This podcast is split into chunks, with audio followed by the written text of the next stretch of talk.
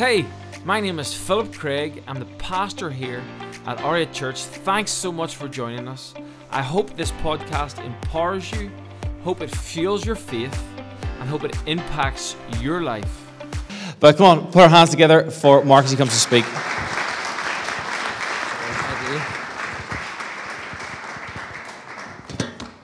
Thank you. When I go to speak in any church, I regret every silly sticker on my laptop. Um, but here we are. I almost wasn't here um, today. Went through a terrible loss this morning. Um, I have two goldfish. One's called Pep, one's called Goldie. And I have one goldfish. One's called Pep. Goldie passed away some point between last night and this morning.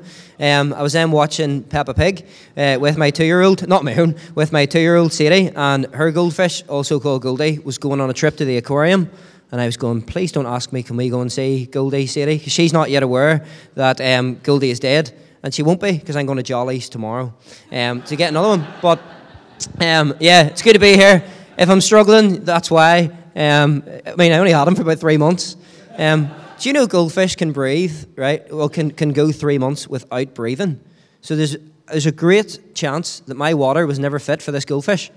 And he's just reached this three month point where he's going, I have to breathe. I thought he was lying down.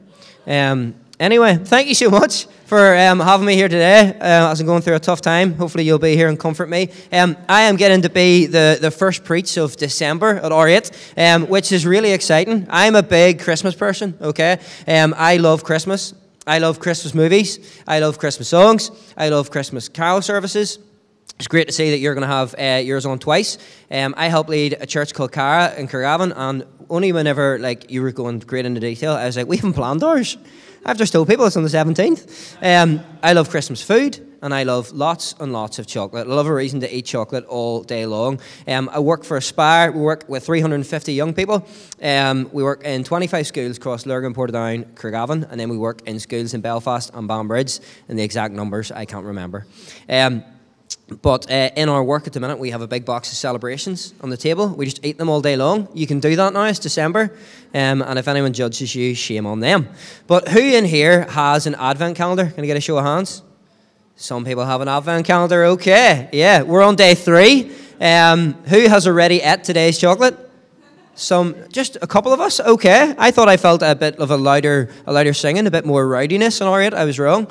Um, but if you are buzzing off that Cadbury's hit this morning, happy Christmas.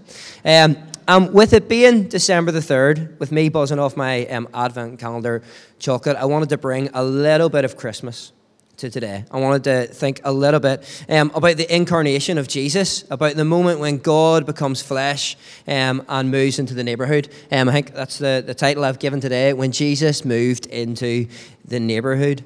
Um, I wanted to think about the incarnation, when God became one of us, when God lived among us, when Jesus was born, and we remember this at Christmas this man who was fully man, yet fully um, fully God, somebody who was fully divine, yet fully human, that lived and breathed on the same earth um, as us. And I know I'm building myself up to be as Christmassy as Santa Claus.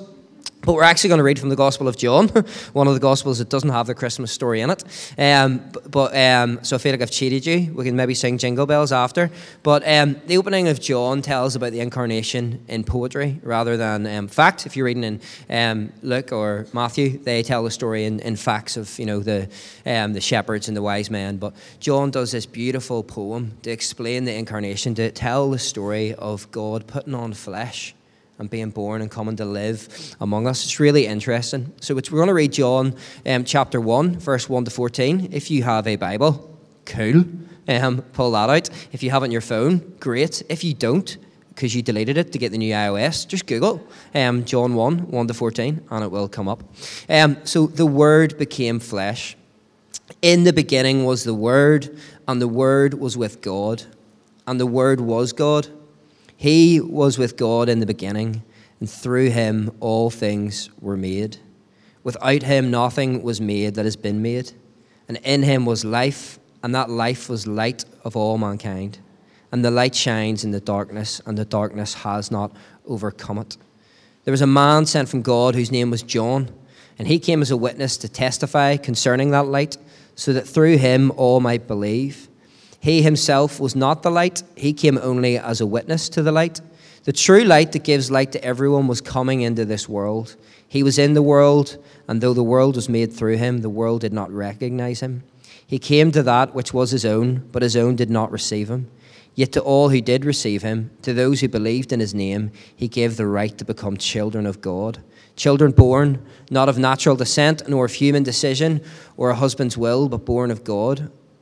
This is the main verse we're going to look at today. The Word became flesh and made his dwelling among us. We have seen his glory, the glory of the one and only Son, who came to the Father, full of grace and truth. Wow.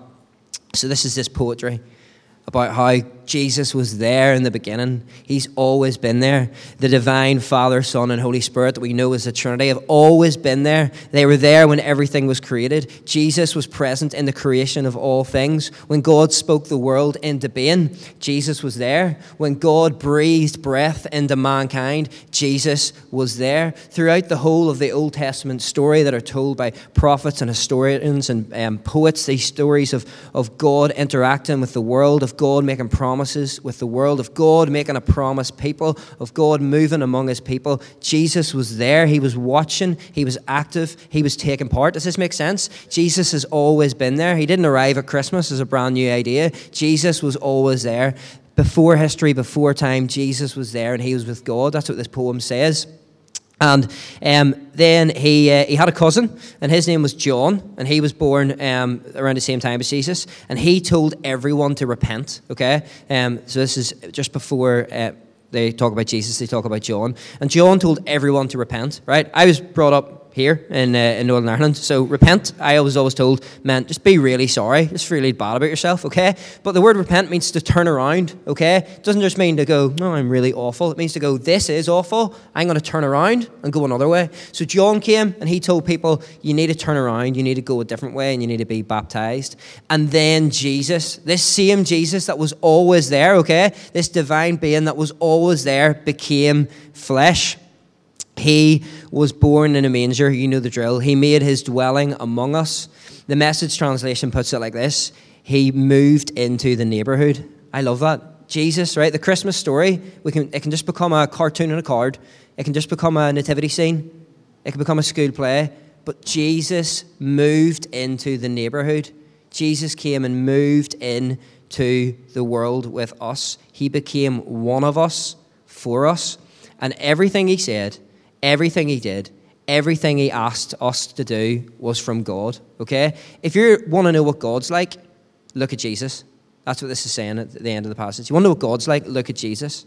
Um, if you want to know what God would do, look at Jesus. How would God live? Look at Jesus. Who would God spend time with? Look at the life of Jesus. Are you with me so far? Yeah? Our first point today is this the Word became flesh. Right, you know this story. We all know this story but somehow we lose the wonder of it. Like, we love the magic of Christmas, but somehow we lose the wonder of it. It is amazing though, because like every year I'm mesmerized by the same Christmas films. Like, how does Home Alone hit me every year, but sometimes the Jesus story doesn't hit every year? I'm just like, oh yeah, he was born in a manger, and uh, there were shepherds and angels. But God Himself, the divine, the one who made all things, became one of us and turned up in human form. And this is what Christmas is all about. His arrival, the start of His ministry. And yeah, it just turns into a kid's story or a picture on a Christmas card, but he turned up in the flesh and it was amazing. But for me, it's also amazing where he turned up and who he turned up to. Okay? The Word became flesh. God arrived on the scene. Jesus moved into the neighborhood. He turned up as a displaced person in a barn. Okay? He had to move to Egypt and leave his home country. Jesus wasn't from Egypt. Jesus had to move to Egypt because if he didn't move to Egypt, he was going to get killed. We can forget this again and go, this is just part of the story. Jesus became a displaced person. And even before Jesus appeared, who did the angels show up to? The shepherds, right? Shepherds are poor people, lowly people, peasant people. Again, they can just become characters in a story to us with a, a crook and some sheep. But this is amazing. Jesus is turning up and choosing to arrive. God is choosing to become a displaced person. The first people that God is turning up to tell the good news to are poor people. Okay, um, this is good. He was born into a persecuted people group as a Jewish boy, and he lived under an oppressive rule of an oppressive government under the Roman Empire. Not only did the Word become flesh, right? Not only did God become one of us, But the Word became flesh among the poor and the low. The Word become flesh among the forgotten and the left behind. Isn't that amazing? Like, that is Christmas. God turns up. Like, uh, we know the story. I, was, I helped the Our Kids Club at Thursday night at our church, and I was telling the story. Like, you know the story of the, the, um, the wise men are looking for the new king, so they go to the palace. Like, it just makes sense. But yet he's not there.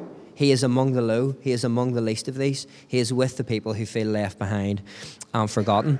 And this idea of the word turning up among the left behind, the broken, the forgotten continues on in Jesus' ministry. When Jesus actually starts the Sermon on the Mount, the first thing he says is, Blessed are the poor in spirit. And that translates as, Blessed is it best translated as God is for you, God is on your side. And the poor in spirit means take a look around. Who do you think in this room is the least likely to be blessed. That's what poor in spirit means. Who God is with, God is for the person that you think is the least likely to be blessed. Blessed are those who don't look likely to be blessed. Blessed are the left out, the dropouts, the losers, and the left behind, for God is for them, God is with them, God is on their side. The Word became flesh and dwelt among us. Hopefully, Christmas is starting to mean more to you right now. Because do you ever feel like one of the least? I know from I'm about to step into something. I know um, even from our uh, our prayer points, some people are struggling right now with jobs. Some people are struggling right now with finances. You know, from our prayer points, some people are struggling right now with a, a bad diagnosis. And you can go from church to church, place to place, and all our struggles are, are the same sort of stuff, aren't they? We're all struggling with these same sort of things. And in the middle of your struggle, wherever you are right now financially, wherever you are in your health, your mental health, wherever you are, feeling comparing yourself to the person beside you right now, the divine spirit turns up and says, I'm with you and I'm on your side. And this is the Christmas story. God wants to become one with you. God is turning up with you right now. The Holy Spirit is turning up right now in this room. God is present right now with you. He says, I'm for you. I am on your side and becoming flesh and moving into the neighborhood. It's amazing. So, wherever you are in your struggles this morning, may the Christmas message bring good news. God became flesh and turned up for people just like you. He wasn't in the palace, he was in the barn. The Word became flesh. The second point I want to look at is the Word is becoming flesh. Okay, um, I was at a 24 7 prayer gathering one time, and Pete Greig, who um, is the founder of 24 7 prayer, was talking about that. You know the story when Jesus was going to ascend to heaven, um, and he was telling the disciples, Don't worry, something better's coming. I'd be absolutely raging, would you? Like, you left your good job. You followed this boy for three years. You've already went through the high and low of the crucifixion resurrection, and you go, At least that's the end of it now. And now he goes, Here, I'm off, by the way. You'd be going, What? Where are you going? And he goes, Somebody's better's coming. Oh, somebody better than God's own Son, than God in the flesh. What could possibly be better? Um, and then, obviously, uh, Jesus ascends into heaven. The Holy Spirit falls on Pentecost. The believers are filled with the Spirit. And the answer came. And Pete Greig put it like this What's better than God in the flesh? God in all flesh. Yeah? Because at that point, not only did the divine move into the neighborhood, but the divine moved into the neighbors, right? He comes and lives in us. The divine turns up in us. God wants to make his home and his dwelling in us. He's not just appearing and teaching in the temple, we become temples of the Holy Spirit. This is the Christmas message that we need to hear, and this is the Christmas message that Portadown needs to hear, that Craigavon needs to hear, and even those legends in Lurgan. Um, this is why Jesus was born at Christmas time. He came to live among us, right? But Jesus came to show us how we were meant to live, right? Now, Jesus didn't come, this is like a thing of mine I really hold on to. I mention this nearly every time I preach. Jesus didn't come to show us how to live as Christians, Jesus came to show us how to live as humans, right? He didn't just come to set up a religion and go, This is how you're going to live. You're going to follow my cool religion. He came and said, I made you. I know how you're meant to live. I'm making my dwelling among humanity to say, This is how humans were meant to live, right? It's not just a club, not just a religion. It's not just like a denominational thing. He's saying, This is the divine way to live. This is the way you were created to live. And he came and he's shown us how to do that. He came us, he came, he came us. It's like a mixture of Seamus and came. Um, he wasn't here to set up a religion. He was here to redeem and to restore all humanity, to show us how to forgive forgive, to show us how to love even our enemies, to show us how to include people that have been left out and left behind. And then he died, defeated the enemy, defeated death, and in his resurrection, we now live through the power um, of his resurrection and love, um, and we can become temples of the Holy Spirit. God is living in us, right? If that felt a lot, or you're nodding off because the effects of the Advent calendar is wearing off, God became flesh in Jesus, and God is becoming flesh in us. Okay? Still with me? Good. We are asked and tasked now to be the hands and feet of Jesus, right? This Christmas, the Word is becoming flesh through R8. I know you do this well. I know you do this well. God is becoming flesh. The divine is turning up in human hands through R8 compassion. And I know because um, I head up Aspire um, and I got a text a while back from Caitlin asking, Do any of your parents need help this Christmas? And I sent a message out to a load of parents, say there's a church called R8 and they're willing to help. And they don't need to like meet you for an interview. And they're not going to probe and, and like push and make you go through all the traumas you've already been through. They're here to help. And the parents were so thankful. Because some kids this Christmas are going to get toys who weren't going to get Christmas. For some kids this Christmas, it's going to feel a little bit more magical than if R8 hadn't been their life. And that means Christmas isn't going to be ruined for them. They're not going to feel left out, left behind compared to their classmates. They're going to feel loved and included because the words become flesh, turned up in R8, running a compassion project that's going to help people. And I know there's going to be kids whose lives are going to be changed. They may not call it this, but you know what's happening? The words becoming flesh and turning up and handing over a toy to a parent. How amazing is that? R8 compassion, the word is becoming flesh through Caitlin and the team. I don't know a lot about R8, but I was also here at R8 Youth um, just over a month ago, and I know that the Word is becoming flesh here on a, on a Friday night. Um, God turned up in the flesh that night. And if you don't take part, or you've never been, or you've never asked um, about what happens on a Friday night here, honestly, it was amazing. I was blown away, first of all, by the sheer amount of kids that were here, the amount of young people that were sitting here, um, and um, they were just turning up on bikes. They were just arriving. Some of them maybe came from families that go here. I know a lot did not go here, that their families were not um, Christian, they hadn't been brought up that way. I don't also know why they were showing up. Maybe they were showing up for a game. We played a really good one. Maybe they were showing up for a bit of crack. We had lots of that. But I can tell you what they got when they showed up. They got the divine and the flesh as their leaders had said yes to God, yes to being God's hands and feet. And they got people that looked at them, that cared for them, that are praying for them, that were sharing the good news of Jesus with them, that want the best for them, that want to see them thrive not only as Christians but as humans. Yeah? That's what they got on a Friday night here. That's what's going on right now next door with kids here as well. Um, that's what goes on here um, all the time. The first Christmas was amazing, right? I love it. I want to be blown away by it. Let's be blown away by it because God became flesh. But this Christmas in Portadown, it's amazing because the Word is turning up. And through you guys in R8, joining in obviously with loads of other churches and people, God is turning up once again in the strange, the lonely, and the lowly, and the hurting places to the people who need Him to turn up. Our equivalent of shepherds and peasants and whatever there was in the, in the New, New Testament, He's turning up to lonely people, broken people. And He's going, I'm for you, I'm on your side. I love you, I haven't forgot you. Haven't forgot you. It's amazing. This Christmas at R8, this is happening. The Word became flesh, and the Word is becoming flesh. Okay, so uh, what I want you to think about right now is yeah, this is good news, right? The Word became flesh, the divine turned up Christmas time. Yeah, it's good news at R8. The church is doing great things. But what about you? Like, what about you individually? This isn't like a shame thing. It's not what I'm about. This is an invitational thing. Because there's, I reckon, for most people, as we begin to think about the Word becoming flesh, as we begin to think about the divine turning up, there's a bit of excitement inside you. You go, yeah, sounds good.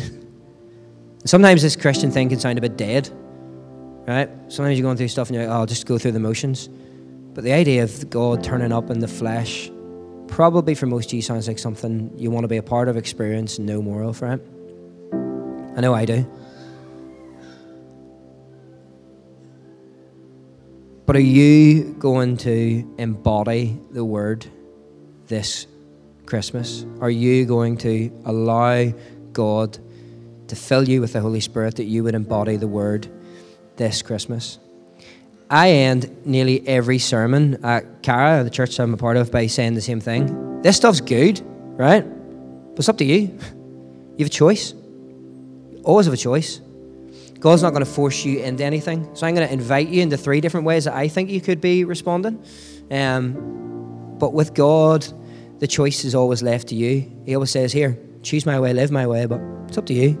You can decide whether you're going to do what He's asking you or not. but God is asking you to get involved in the redeeming and the restoring of the world, the work that He started and the work He will finish, but amazingly also the work that He's asked us to do for Him right now. But it's up to you. There is always a choice. God is always giving you a choice. Three suggestions I'd make, okay? And I want you to carefully think through these, okay? First of all, Christmas compassion. I know what's going on in this church is going to really impact families. I, can tell you stories afterwards if you want, if you don't believe me, of families going to be impacted. But I know that the, what the church need is for more people who are saying, I'm going to jump in and give my time. I'm going to jump in and give my money. I'm going to jump in and be involved, okay? Because you can only do as much as you have capacity to do. But we could, we could stretch capacity this morning. Could be more people going, yeah, I'm, I'm in. I want to turn up. Want to help God turn up this Christmas in, in the neighborhood. So, Christmas compassion, can you be involved? The second thing is R8 youth and kids. I know it's incredible. I know there's so many kids there. I also know what it's like to run youth programs with not enough people there to help me. Could you turn up in the life of a young person or a child? Be the one that's going to tell them that God is for them, that God is on their side, that He has not forgotten them. Could you take Friday nights and it's not just an opportunity to volunteer, it's not just something to take a box, but you're stepping into what you're called to do to be the flesh, the hands and feet of Jesus to a young person in Portadown. Could you get involved in R8 Youth and Kids? Christmas Compassion, R8 Youth and Kids. And the third one, and honestly, this is the easiest thing you're going to do. Your Christmas carol service is coming up. Can you get someone here who needs to be here? Can you get someone here who needs to be here? Even writing this was good for me because I need a bit of hope in my life. I need to know that God's for me, that God is for me, that God is waiting for me, that the divine wants to meet with me. This, okay, is the easiest invite you will have all year. 100%, okay? This is the only time of year that people ask me, Can I go to church with you, right? People don't want to go to your normal service people really want to go and feel Christmassy, okay? And if that's what gets people, that's what gets bums and seats, and then we surprise them with the good news of Jesus, and then they encounter the Holy Spirit, and then their life's changed forever, it's such an easy ask. It's such an easy ask. In your work, in your family, people are going to be talking about Christmas plans. Can this be one of your big ones? That you're going to the, the carol service? That there's two of them on? What time suits you? Half four, half six? I'll scan you a ticket. This is the easiest ask you're going to get. And if you don't use it, you're waiting another year, a whole other year for an easy, easy ask. So those three things: Christmas compassion. Could you give money? Could you give time? Could you give involved? R8 youth and kids. I know it's incredible. Would you want to give some time to this? And the Christmas carol service. Whose name is dropping in your heart right now? Who do you know needs this? Who do you know needs to know that God is for them this Christmas, that He's on their side? It's the easiest ask of the year. Don't waste it. I hope you enjoyed the podcast today. I hope it encouraged you. There's a few things I'd love you to do. I'd love you to subscribe to our YouTube, iTunes, or Spotify account. This is so you can keep up with our most recent material and messages. If this ministry has impacted your life and you'd love to help us reach others, you can do that right now by going to r8church.org and giving now. Cannot wait to see you next week on the R8 Church podcast.